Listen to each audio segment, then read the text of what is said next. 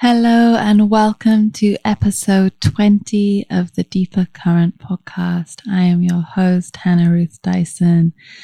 And this podcast is brought to you by For Women Who Want to Change the World, or Women Change World for short, a project exploring all about how to live, create, work in flow um, with change and to keep moving through all seasons and cycles um, to be really resilient and able to grow strong through all things and really to rise the occasion and to show up for the things that we care in the world.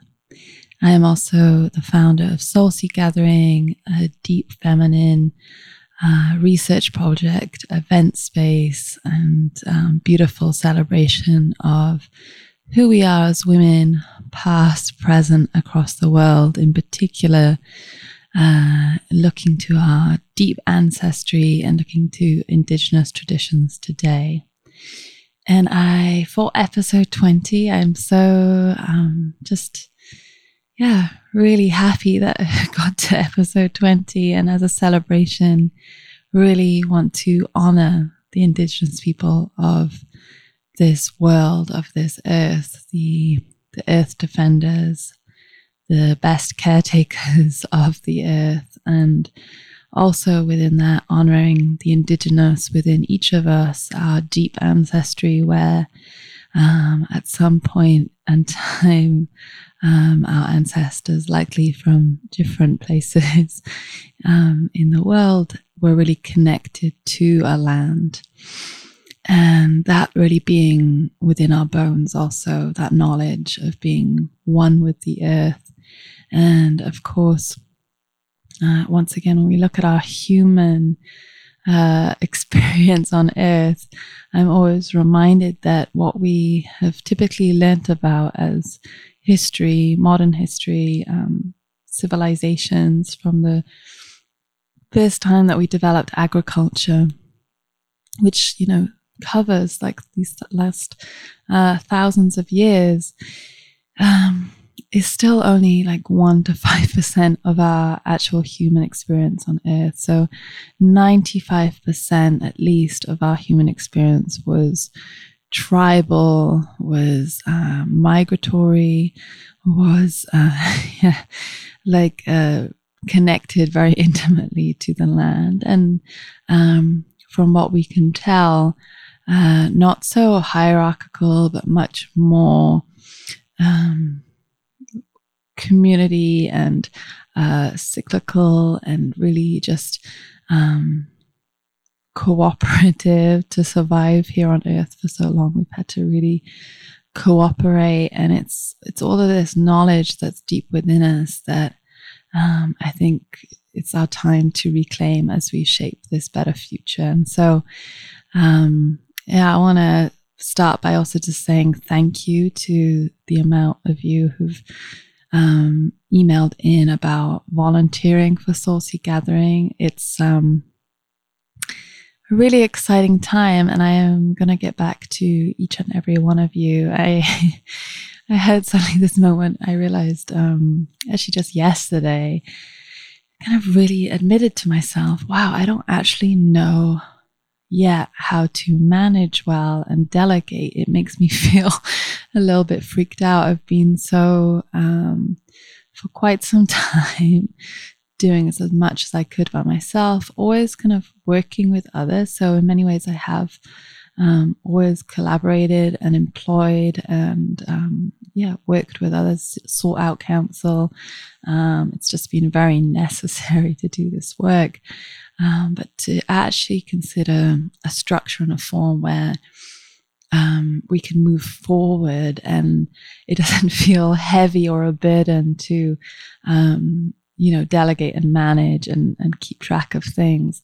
Um, i realized i just need to kind of just take some space and time to really get clear on that for myself so everyone can feel good within this ecosystem of soul seed gathering and really need to figure that out because this is amazing energy to harness. I'm so honored.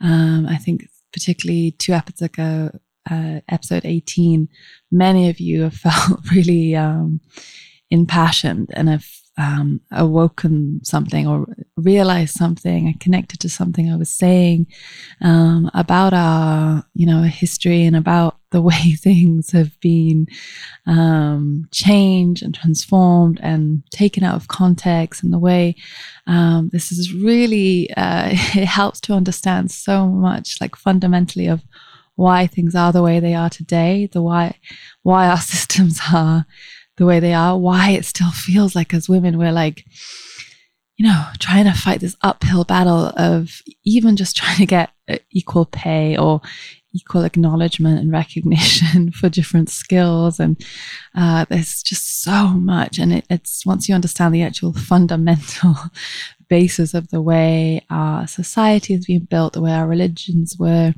uh, set down in. Um, in text and in their structure and form, like for the very beginnings of our civilizations, um, women have been steadily, you know, suppressed and removed from the conversation. Nowhere more fundamentally does this show up than, um, you know, the beginning of uh, the story of Adam and Eve, where suddenly Eve is made from the ribcage of Adam.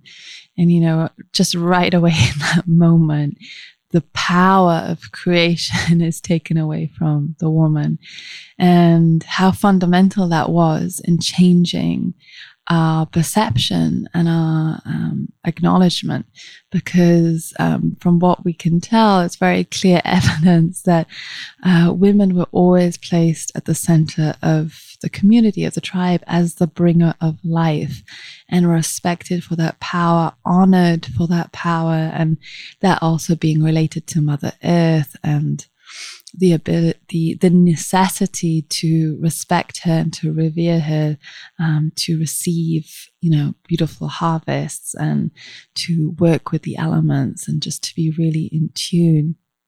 And so you can see when we started to develop um, these religions, which were already created in a sort of, um, well, I mean, these religions were kind of taken out of its um, more uh, cult roots where it began, very, I mean, small and from the ground, and you know, um, just from people um, coming together and hearing these beautiful teachings, to suddenly becoming a um, political motive of control. Like, how can I harness this um, religion and realizing that everyone needs in some way uh, some kind of connection to something sacred.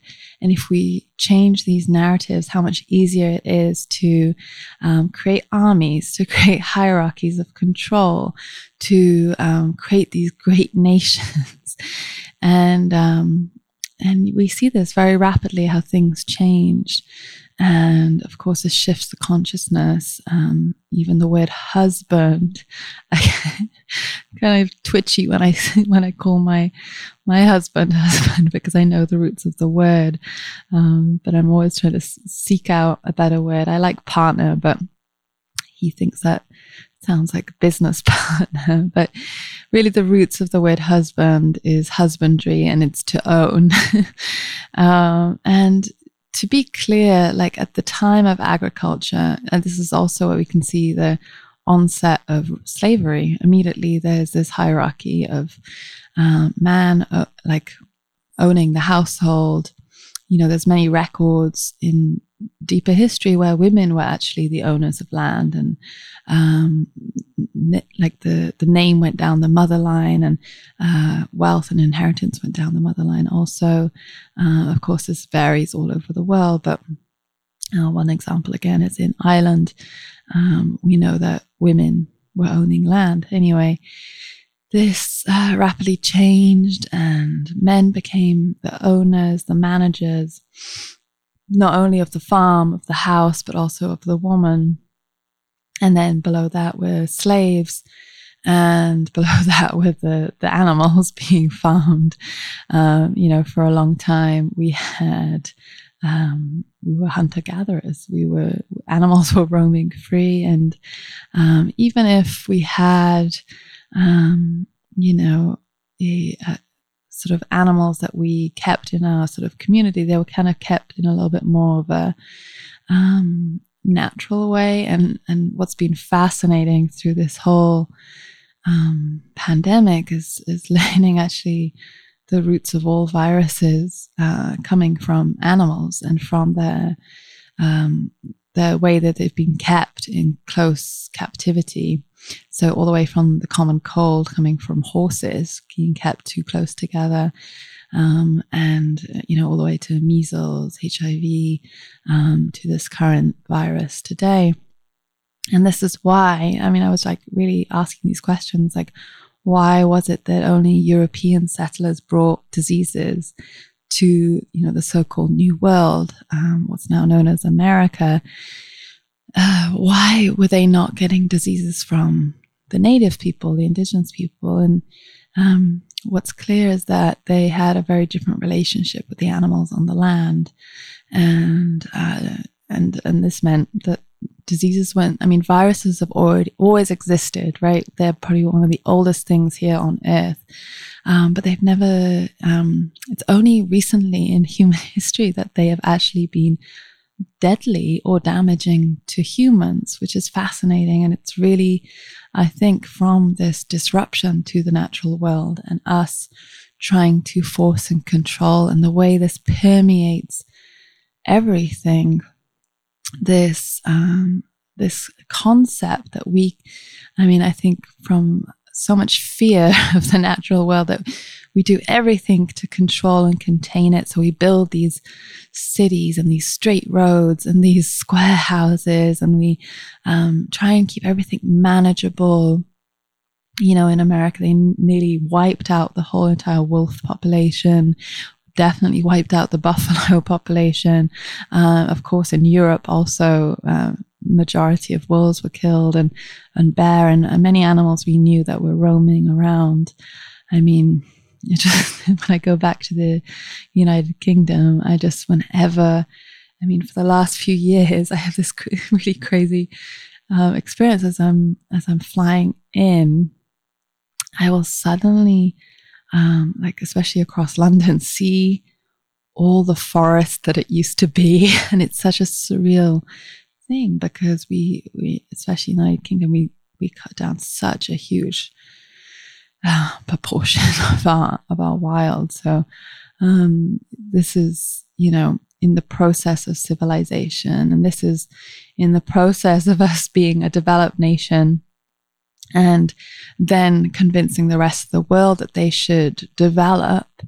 Um, and then at the same time, those of us who care about the environment and the wild and like, um, you know, feeling the pain of huge amounts of the Amazon being deforested and cut down, and you know, the the, the forests in Indonesia being burnt, and uh, all over the world, we see this, you know, um, this attack having you know increased increased increased. And it's very hard to judge when we uh, you know did this in our own lands. And now we're like from a place of having already done that damage you know trying to tell others what to do. And so there's so much to unravel within our own consciousness. I i shared a really uh, I think, really powerful conversation. Um, I was interviewed by my dear friend Natalia Bonilla yesterday, and she's an incredible uh, international journalist, um, business consultant, and just one of the most amazing um, women who I just had the pleasure of meeting and who has um, really helped me along my journey and, and just I wasn't quite sure what was uh, what was going to come out.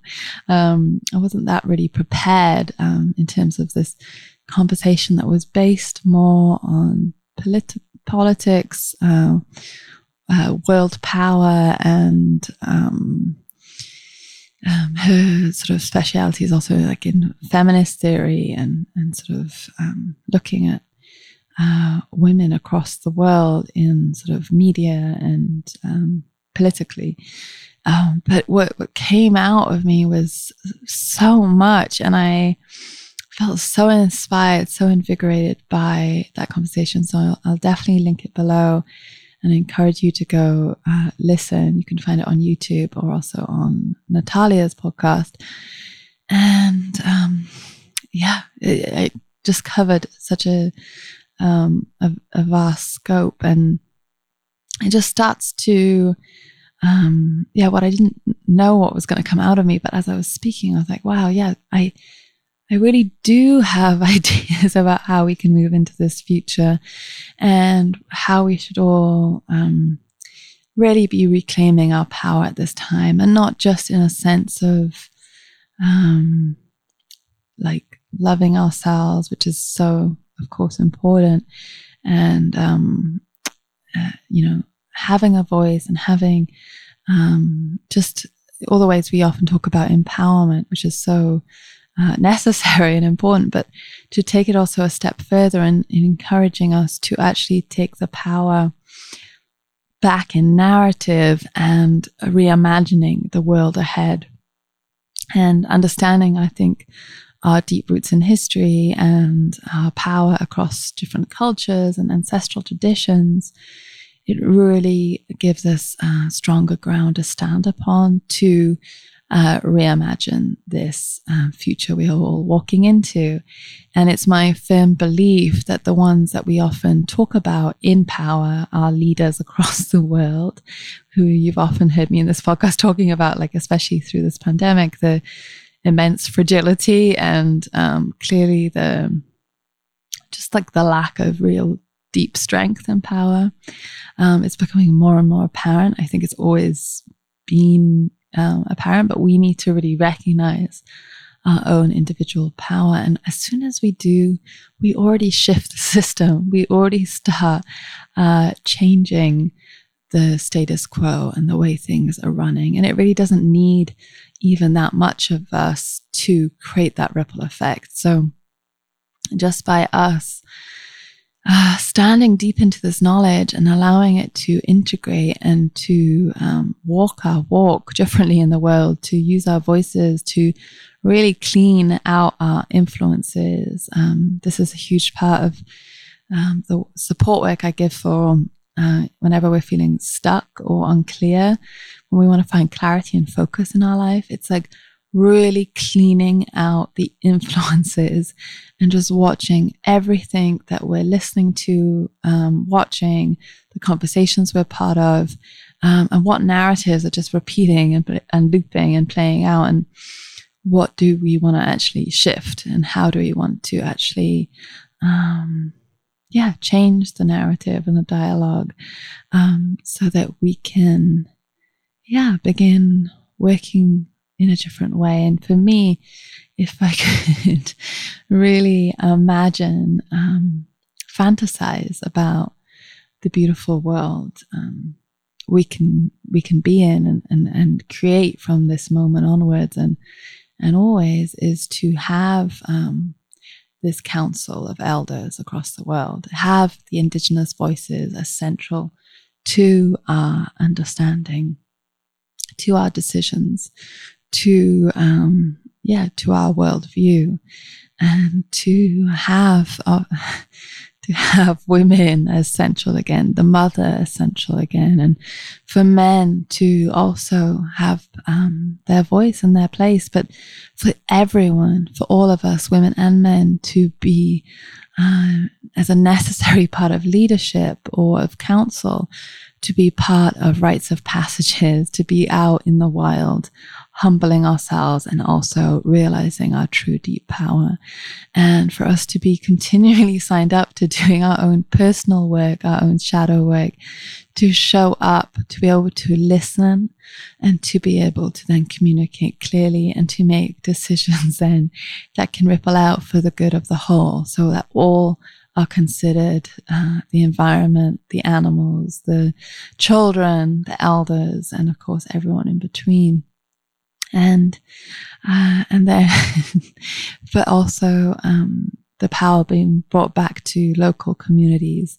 Um, so there's very much this world council of elders, of wise, uh, knowledgeable um, peoples, and then also these local uh, villages and communities and and uh, cooperations where we are making sure we are always fed within our own ecosystem, that we are able at any time to um, support local craftsmanship and and businesses so that we can uh, you know be clothed be um, be fed and be housed. And these basic fundamental uh, human rights are looked after and everyone is looked after.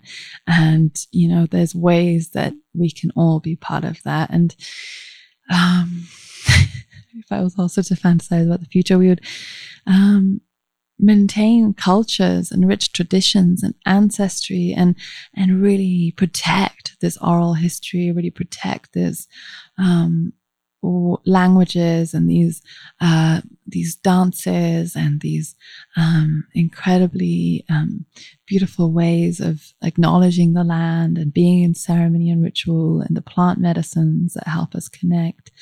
Um, and then we would also have uh, no borders. we would have this ability to move across lands and across oceans and across seas if we also feel called to do that and um, to have a process of arrival and and um, to be greeted and to uh, respect other cultures and to be humbled when we enter into different lands, to also acknowledge that we are always visitors. we are not here to ever conquer or take over anything. and then across the world, we could see, you know, in colder climates where there are less resources, where there is more need for support, how um, we can also allow for trade and things to move freely for the abundance that happens more in um, you know in, in warmer climates or more abundant ecosystems that, that can also um, the excesses can flow to where they're needed. Um, and so yeah of course in many ways this could be seen as utopia as a fantasy but i feel like we've been moving in many ways um, closer to this. And we just need actually the courage and the strength to say, actually, this is the way forwards. And uh, of course, there has to be many healing circles taking place, many um, reparations and acknowledgements. Um, I think even just acknowledging and choosing to um, acknowledge the harm and the ripple effect. I was asked yesterday in the interview kind of the responsibility right now of um, developed nations to still support developing nations. Uh, and it's such a complex question because the truth is, uh, with and it's something I'm very passionate about um, because once you realize it, it's it's pretty sickening. But um, pretty much all country aid, you know, say from the United States or United Kingdom or elsewhere to so-called developing nations is often self-serving and is also um, often with the intention of creating dependencies and um, in, in that way very just toxic and damaging. And um, not always long sighted, not always looking at the complexities of a situation. This also goes for charities and nonprofits and, and generally the egoic colonial imperial mindset that we are always able to save people and come with our great medicine, our great knowledge, our great um, everything to to you know save people when uh, just inherent in that is a, a large amount of um, ego and um, yeah just completely not acknowledging the deep wisdom of deep ancestral healing traditions of ways of healing that have worked for a long long time for peoples um, for you know, the incredible vast amount of complex knowledge and technology that many um, ancient cultures and indigenous cultures possess. um, for example, I always come back to the Kogi because it's such an incredible example of a people who are very much in their power of, you know, in Colombia and the in the Sierra Nevada de Santa Marta um, area, they they're very much um, see themselves as the elder siblings to um, you know, especially the modern world. They see us as younger brothers and sisters, and they, so they don't see us as like to save them. In fact, they really feel a huge responsibility to save us, um, and that in turn will, um, of course, support them. And so uh, it's a complex conversation sometimes when we're talking about helping and saving, because I think if we could actually just do less damage, if we could actually just fix our own houses, our own lands, our own production systems, clean up our own supply chains, clean up our relationship to the earth, we'll probably, um, the ripple effect of that would be so huge and would probably, you know, this is the problem I have um, in the last couple of years. Quite a few books came out about how um, you've got it all wrong if you think the world is in a bad place. This the world is in the best place it, it's been. Like, and uh, some of the examples that it's given for that are um, there's this least amount of poverty today um, than there's ever been. Of course, there are a large amount of people in poverty, but uh, it's the least it's been. So things are getting better. And that's why we need to keep going with our technology, keep going with our development, keep going with our science. La, la, la.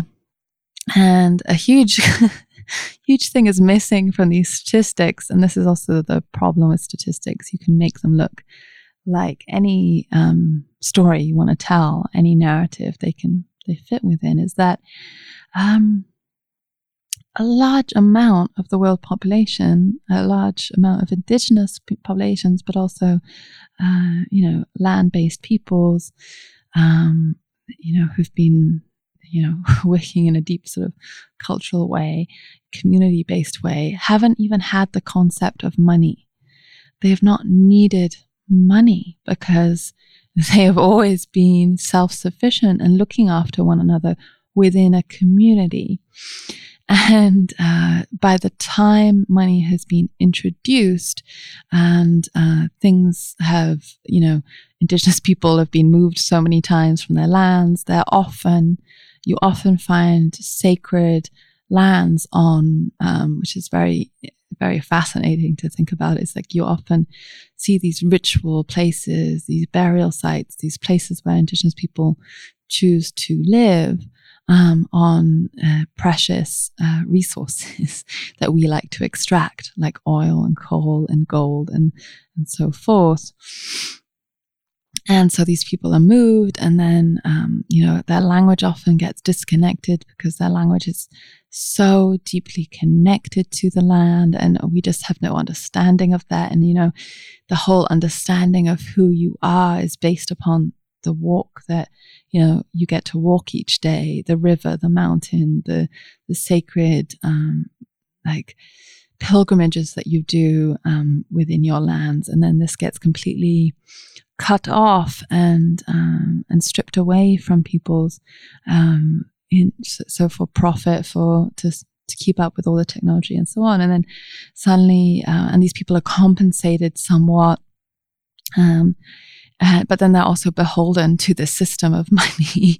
and they have, you know, always had this rich knowledge of their land, of how to have clean water, how to fish, how to hunt, or how to gather and how to grow um, their crops and so on. And then suddenly, um, many cases given far uh, worse land to to feed themselves from, and uh, things get increasingly more difficult. And um, and then by the time the, the metric of um, wealth and poverty is measured, these people um, from from actually being really abundant and looking after themselves are suddenly measured within the progression of developed nations, and um, we create these very um, convenient uh, narratives. I mean, I remember I mean, several books came out. I'm not sure their names, but I remember Bill Gates was a huge proponent as well of sharing these statistics. And this is why I'm an optimist. And uh, I'm not so sure about all the conspiracies about him. Who knows? But I do know he's someone who's very much bought into science, a science being um, like God, basically, like the the only thing that will save us, technology being the only thing that will save us. And if you just spent a moment zooming out and looking at the bigger picture, you would see it's been destroying us from the inside out. Like literally, the amount of depression and anxiety and stress and, and just disconnect and discord, I fundamentally believe is from our disconnection to the earth and thus ourselves and this um, controlling our environments and believing that we're safe within our in our high walled communities and uh, in, in our cars and, and so on. Uh, this, this creates this huge loss um, and we forget who we are and where we've come from and how we are completely interconnected into this web of life. And if we try and separate ourselves. This is the ultimate illusion and delusion and so dysfunctional. Um, and again, I think the roots of many of our illnesses, of many of our, um, of our like uh, huge issues. And so, once again, I I am so grateful for so many of our technologies, of so much of what we're able to do. This is not about going backwards, um, and it's a very important thing to point out that Indigenous people are always evolving. Also, they are not stuck in the past, but they are um, I think, the best keepers of our deep knowledge of the past. So when we consider deep feminine, I've learned so much more about myself as a woman and my feminine nature through um, the indigenous women I've been able to meet. And it's a very different understanding of femininity that has been playing out again and again in our culture. And we don't even realize it's playing out um, as what we just accept to be true. And this is the same um, with with all gender, and it's the same with we don't know what we don't know, and sometimes um, it really takes a lot of work of decolonizing ourselves and realizing where um, this patriarchal influence, this toxic um, uh, masculinity and, and, need to control and force and manipulate and to um, you know all those things comes through us it's much easier to point out and see where it goes wrong across the world. But when we start to really do this work within ourselves, I think this is again our power, um, and it's uncomfortable and it's um, it can be messy. And I, I, had some beautiful conversations with a friend um, this week, and, and, just these last uh, weeks, we've been sharing these voice messages that have been really beautiful and meaningful, and and just really uh, a lovely way to explore in our own time, uh, going back and forth to one another. But we've been talking a lot about uh, feminine the feminine nature and the deep feminine. And um, she has her own exploration and lens and where she's been uh, looking through it, uh, really through a lot through a lot of mythology and so forth. Um, and mine, of course, is with this um, deep feminine spiritual traditions, this archaeological record, and again, the indigenous way of being here on earth across the world, really just beginning to map and see that it's really um, been my frame of reference. But um, yeah, we were just recognizing that even though divine feminine spirituality has become very popular, um, it's, it's, still this um, patriarchal energy or this toxic masculinity comes through um, in many cases these um, programs and these these promises because I think anytime we promise anything, it's a little bit more the masculine, it's a little bit more certain. This is what you get, this is what happens. And really to enter into the feminine path, the deep feminine, it's like, are you signing up? Are you ready to enter into the mystery? Into the unknown and there are no promises and um, my friend was just saying yeah you know i can't really recommend this to anyone because it ruined my life uh, and I, I, I can clearly see it hasn't ruined her life i think she's very much uh, on her soul's path and um, is going where she needs to go. But, you know, it can be highly disruptive to everything in our life, especially if we've built up a lot of narratives. And she had already built up some success in her. Um, I'll link her stuff below because she's um, a beautiful, a beautiful person. Um, but she had already built up a lot of um, I guess, success and uh, a lot of people loving her work um, in her sort of former self. And basically, you have to undo all of that. And I'm grateful on my own journey. I never really built up too much of anything else. So it wasn't too much to break down, but it's still been a long path of trying to figure out how to be in this world, into this modern society in the deep feminine, because for example, money wants to land, I think, often to certainty, to clear promises. So when you're talking about the feminine, and you can see this across society, what we deem as more feminine um, roles and practices, they tend to not be um, valued as highly.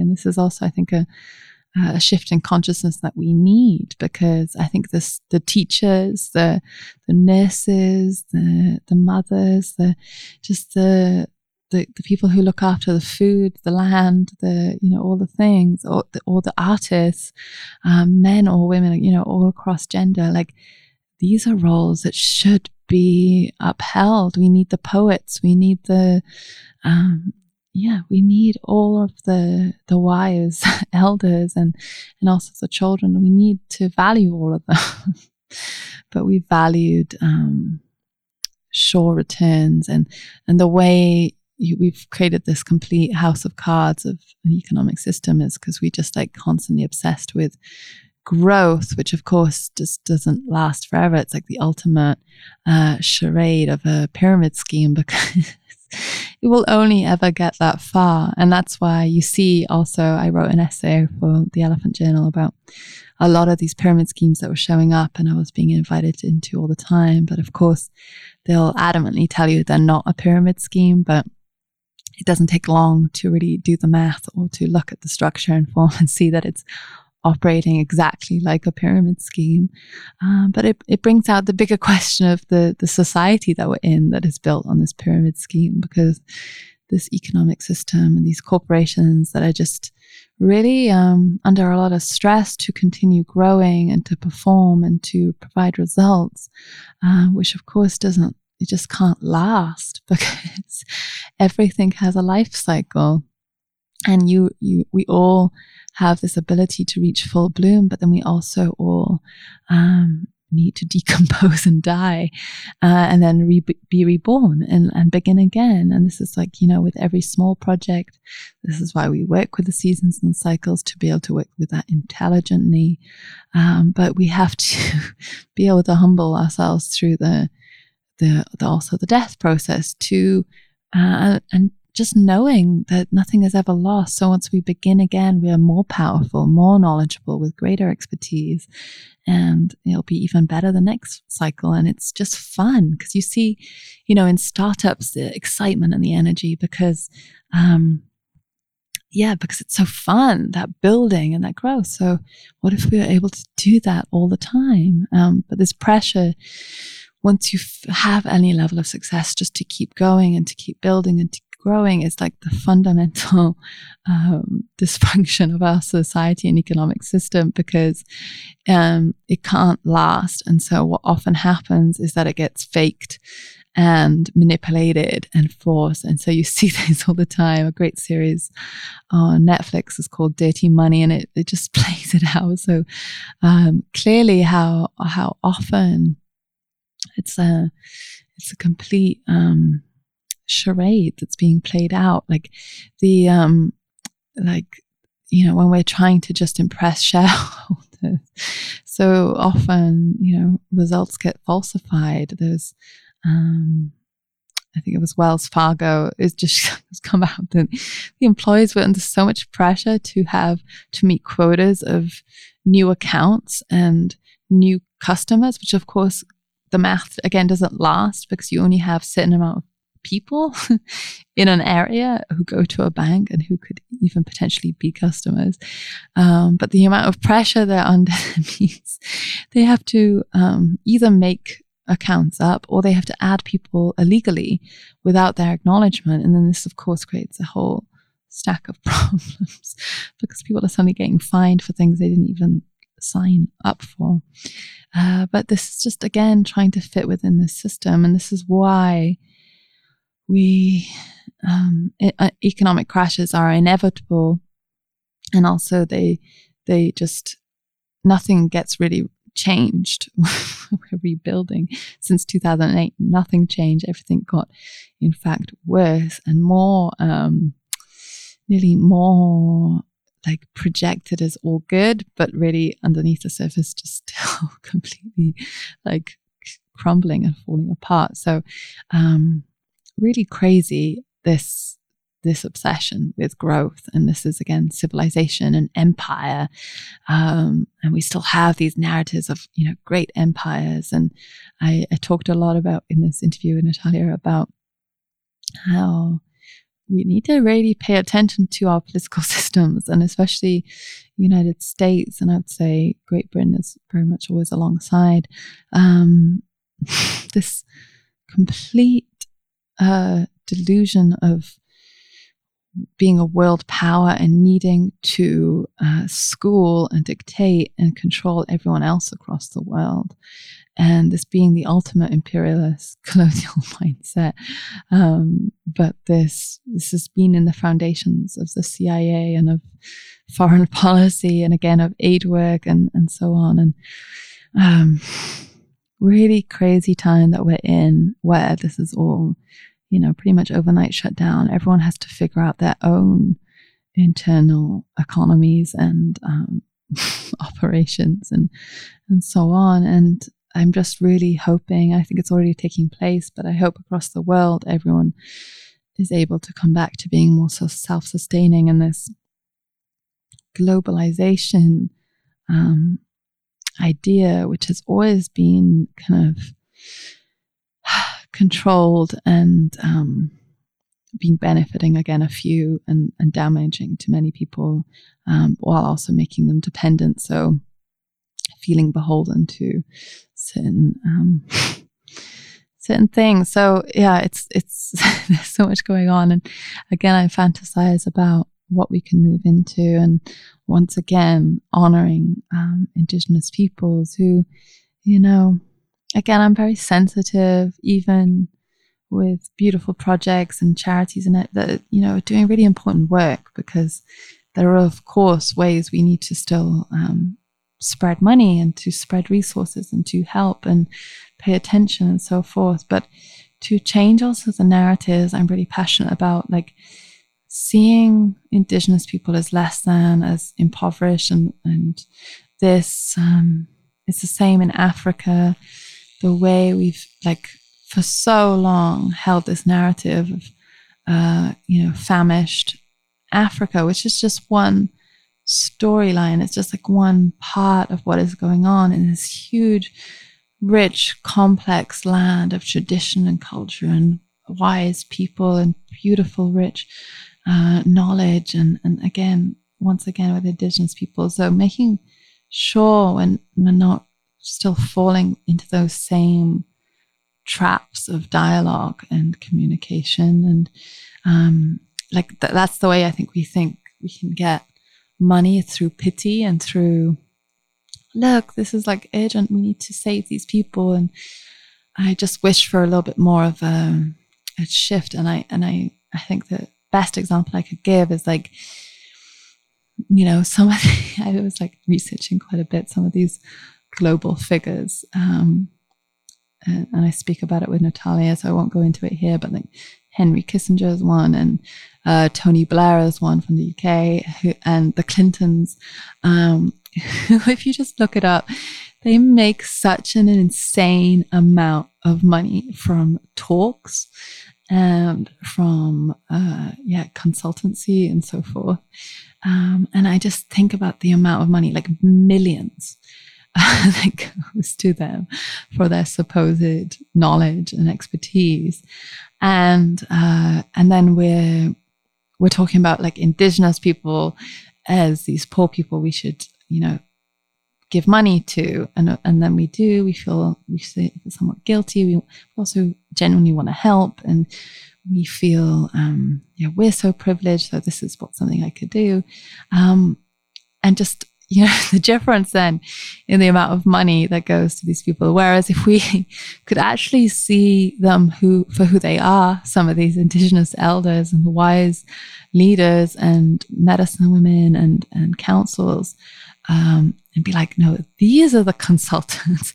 These are the speakers we should be paying millions to um, and, and, and, letting these people buy back their own lands and look after their own people and um, you know make their own decisions within our political systems and not be just always on the back foot because they haven't, you know, had the same amount of time to learn our political systems and and way of um, taking control and power. Anyway, it's just a, a, shift, a radical shift. And once we start to see um, a reframing of power and of expertise and of knowledge and, and the people that we really should be listening to, not just as a romantic, cute thing, but really is um, powerful leaders at this time and the way showers for the future. Um, to me, it is the indigenous, and it's the indigenous within us also, the parts of us that we need to reclaim and unravel and um, begin to explore. And the gifts are like never ending. I can speak so um, clearly from that, even though within my own exploration of the feminine, it's, you know, constant waves of experiences and uh, it's, you don't, doesn't necessarily ever get easy, but it's like you, um, you really develop this ease and this acknowledgement of the power and how sacred every death is, how, um, how important it is equally to go through the underworld as it is the upper world. And this is also a narrative I'm passionate about speaking with, um, staying firmly rooted on the earth and being able to travel up, but also to be able to travel down and be really comfortable between the worlds and see the balance rather than this obsession with ascension, uh, elevating, um, moving to a higher place. And again, not realizing we're still buying into the same narrative of the hierarchy of believing that um, by escaping our earthly experience of our human experience that we will be saved in you know in this heaven and not realizing that heaven is on earth and also hell is on earth and we are here to walk through it all and to become wise in that process and then to feel really limitless. I mean, I've been through so many experiences of death, and I've I realized recently, uh, and especially with my interview with Natalia again, I recommend listening to it because I was like, wow, I'm not afraid to speak my truth. And okay, this is not going to a huge audience yet; it's not reaching uh, mass scale, but I am ready to. And I realize, you know, for a long time, I've had a lot of fear because I've also known very rare that you hear people talking the truth or you hear people really calling out uh, many things. For example, a lot of people in media, I mean, pretty much everyone in mainstream media can't say anything against Rupert Murdoch because who's, you know, the media com- uh, superpower owns a lot of media because even if you don't work within his media houses, you're pretty much guaranteed that if you speak against him, your career will be destroyed. and just thinking about that, um, he, he's just one example. You think the amount of people that are probably in power, that are probably pulling the strings here, um, that we maybe don't even know about. But if we did speak against that, what would happen to us? And this is not like, paranoia or fear. This has also happened. You know, the amount of assassinations and mysterious deaths of people, um, and also just the the freedom of speech that's um, taken away from people, and um, it's a real thing because. Um, you know, you like I have gone deep into like how the CIA was formed and what what took place, and really, in its very formation, was this like idea that we need to stamp out all other um, ways of thinking that goes against our capitalist um, imperial control uh, mindset and any of these radical thinkers and any of these movements across the world any of these uprisings any of these demonstrations we need to go and infiltrate. We need to go and take it down. We need to go and create wars. We need to go and uh, mess that shit up and make it complicated. And this has happened all the way through our modern history. Uh, and okay, and then you look within even the United States, the, the some of the people who are on the biggest um, watch list uh, in terms of terrorism or um, of a threat to society are like in many cases environmental activists who could create damage to industry Whew. and so like uh, it's not also you know paranoia when you realize like okay I have things to say. I want to call stuff out. I want to say it as it is. I want to speak truth. I want to keep going. Um, and realizing there's also um, a chance if it catches any attention or if it gains any momentum that uh, you could become a target and things could get very uncomfortable for you in your life. And of course, um, I think the the most fundamental thing is always not even about yourself. It's like your family. Um, so this is also within the fantasy realm because I'm not obviously uh, in any place like that right now, but it's just um, being prepared, I guess, in case things do. And I guess I came back to this moment with myself where I was like, I'm not going to hold myself back.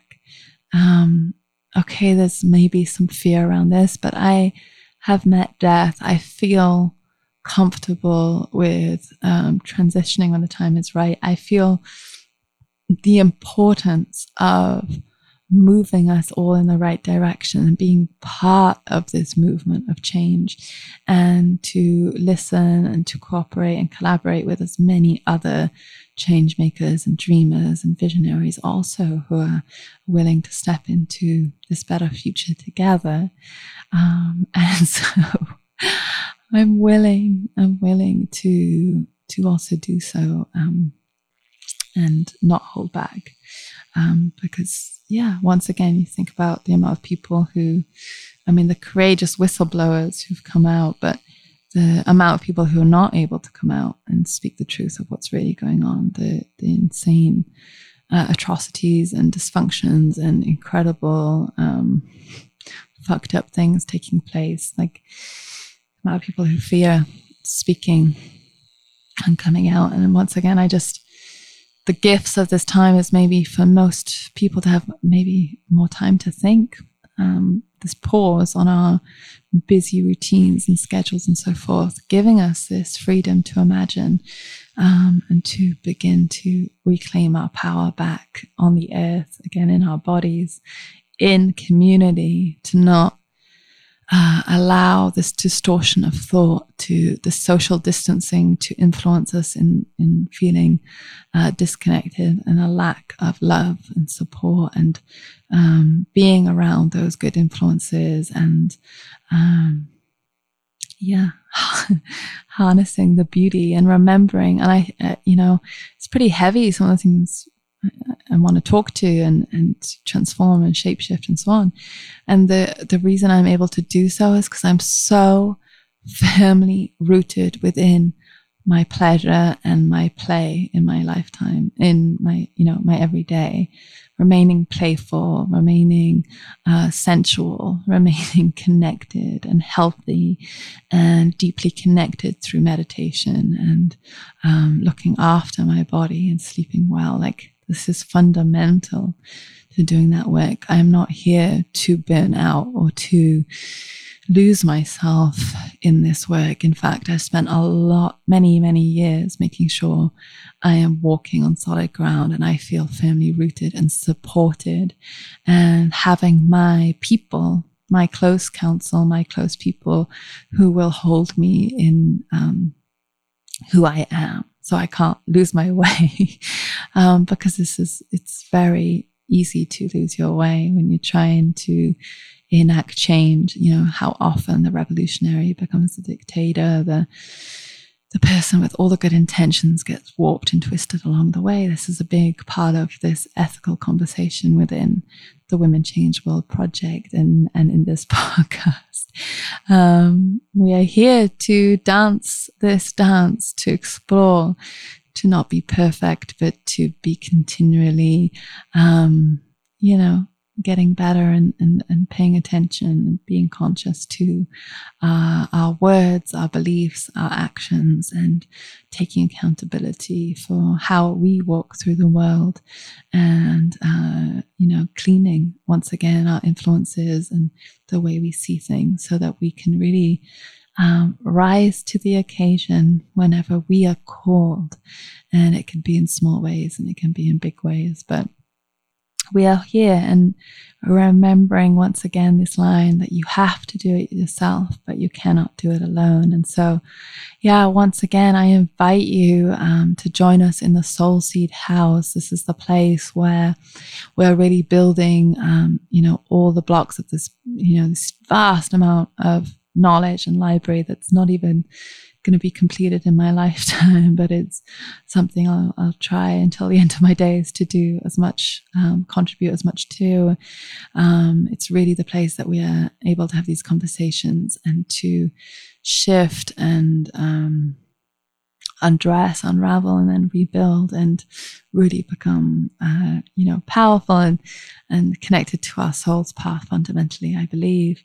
Um, so yeah, I invite you to join us there. And if it feels like it's out of, um, your price range or you know what you're able to commit financially right now uh, once again inviting you to join our patreon patreon.com slash soul seed gathering and you could support as little as a dollar a month. And I think that is an important step um, to uh, also volunteer. If you would like to volunteer, I would absolutely love to hear from you. This is the time where we need artists, writers, um, people who are able to fill out grants, people who are interested in research, people who are interested in uh, social media, all the things that um, could uh, potentially also turn into jobs later on once we're um, financially flowing as an organization when i'm able to pay myself and then also uh, hire.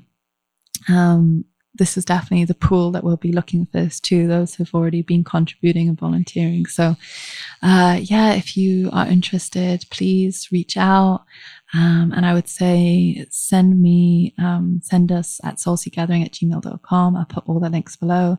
Any examples of your work, um, any interest, anything that you would like to work with, or you're just open to supporting in, in all the ways. There's so many, you know, administrative things. And as I began in this podcast saying just yesterday, I, I was like having this moment of like, ah, I don't know if I know how to manage or delegate. It's suddenly funny because I meditated and, and then also at night I couldn't sleep right away. I've been feeling very kind of awake, nearly like it's full moon energy um, at night, but I, I, get a lot of clarity at night when that does happen to me. Um, and suddenly I had all this clarity of how to delegate and exactly what needs to be done and uh, exactly what to and who, who I was already thinking of, who had reached out, who I know. Um, their skill set and so forth, like how that can work. So um, excited to be on that journey also and sharing that with you here also because I'm still learning very much how to um, form an organization organization with structure and form and um, so that we can really show up and do all the things that we're here to do. Um, but yeah, I would love to hear from you. And as a contributor, as a regular contributor, you have access also to the house and, uh, of course, part of the community. Uh, and if you can begin just by supporting like a dollar a month or, or so forth, just acknowledging a commitment to us through Patreon. And uh, again, you could be one of the first Patreons. I invite you to be the first one and then for us to build from there because you know just like the way numbers can start to grow and expand and everyone just giving you know a dollar two dollar or five dollars a month um, or more whatever you can give um, how quickly that can help us uh, operate and and again um, you know, do these incredible projects on the ground and working with, um, once again, Indigenous elders and leaders to, to, uh, reimagine, to create, um, this incredible journey forwards. I feel very excited. I feel this is our time to, to show up and, tuning out from all the noise, all the media, all the conspiracies, everything, all the theories. And I think, you know, fundamentally, if we zoom out once again, um, you can just see kind of where we're drawn to or where other people are drawn to in terms of theories or um, solutions or explanations. Just such a um, such a emblematic of of our states of mind. So, of course, if we're coming from fear, if we're coming from paranoia, if we're coming from uh, this um, needing to rebel against any authority, if we're needing to, um, you know, if we are so disconnected from the natural world and we believe only in um, science and medicine um, in the sense of vaccines and so forth as being the solution rather than being rooted on the earth, looking at why these viruses are even being created, looking at our relationship to all things and beginning to address that with urgency um, and, and also slowing down. So, you know, the sense of urgency that actually asks us to slow down and begin to walk rightly again in the earth and to shift our industries into sustainable, renewable, um, earth honoring and people honoring industries, then uh, we have a chance here um, to get things right and to also, why not, experience utopia, um, a beautiful society where we are honored and celebrated for our unique gifts and exactly who we are. There being no shoulds or expectations or need to fit within boxes or labels, anything. We're able to just um, be exactly who we are, to experience our beauty and our wisdom and our knowledge, and to feel also this ability to grow and evolve and shapeshift and to try out different things, also to be part of the the fun and the the freedom of being alive here on earth. Um, I believe it's possible. And I believe the more of us who choose to step into this dream and vision and start walking it um, and acting like we're already living it the way that's the so it is. So yeah, thanks once again for tuning in. I am again sending you so much love to wherever you are in the world. So incredibly honored. I'm just my heart expands every time I hear from any of you. Um, and it's just so cool, this organic uh, growth that's been taking place with this podcast, you know, just so slowly unfolding and unfurling. And the more you each are sharing it and, and like bringing in friends and posting it on your social media and all those things, um, you know, which I haven't even asked you to do. The way it's just like, um, expanding and growing in this really cool way. So yeah, if you do feel called, of course, um, I'm honored if you if you wish to share this with any friends or families, loved ones, um, to post about it, to uh, subscribe, to rate and review, and just allow it to be seen. Um, it's of course an amazing thing. I feel deeply honored once again. And um, yeah, thank you, thank you, thank you.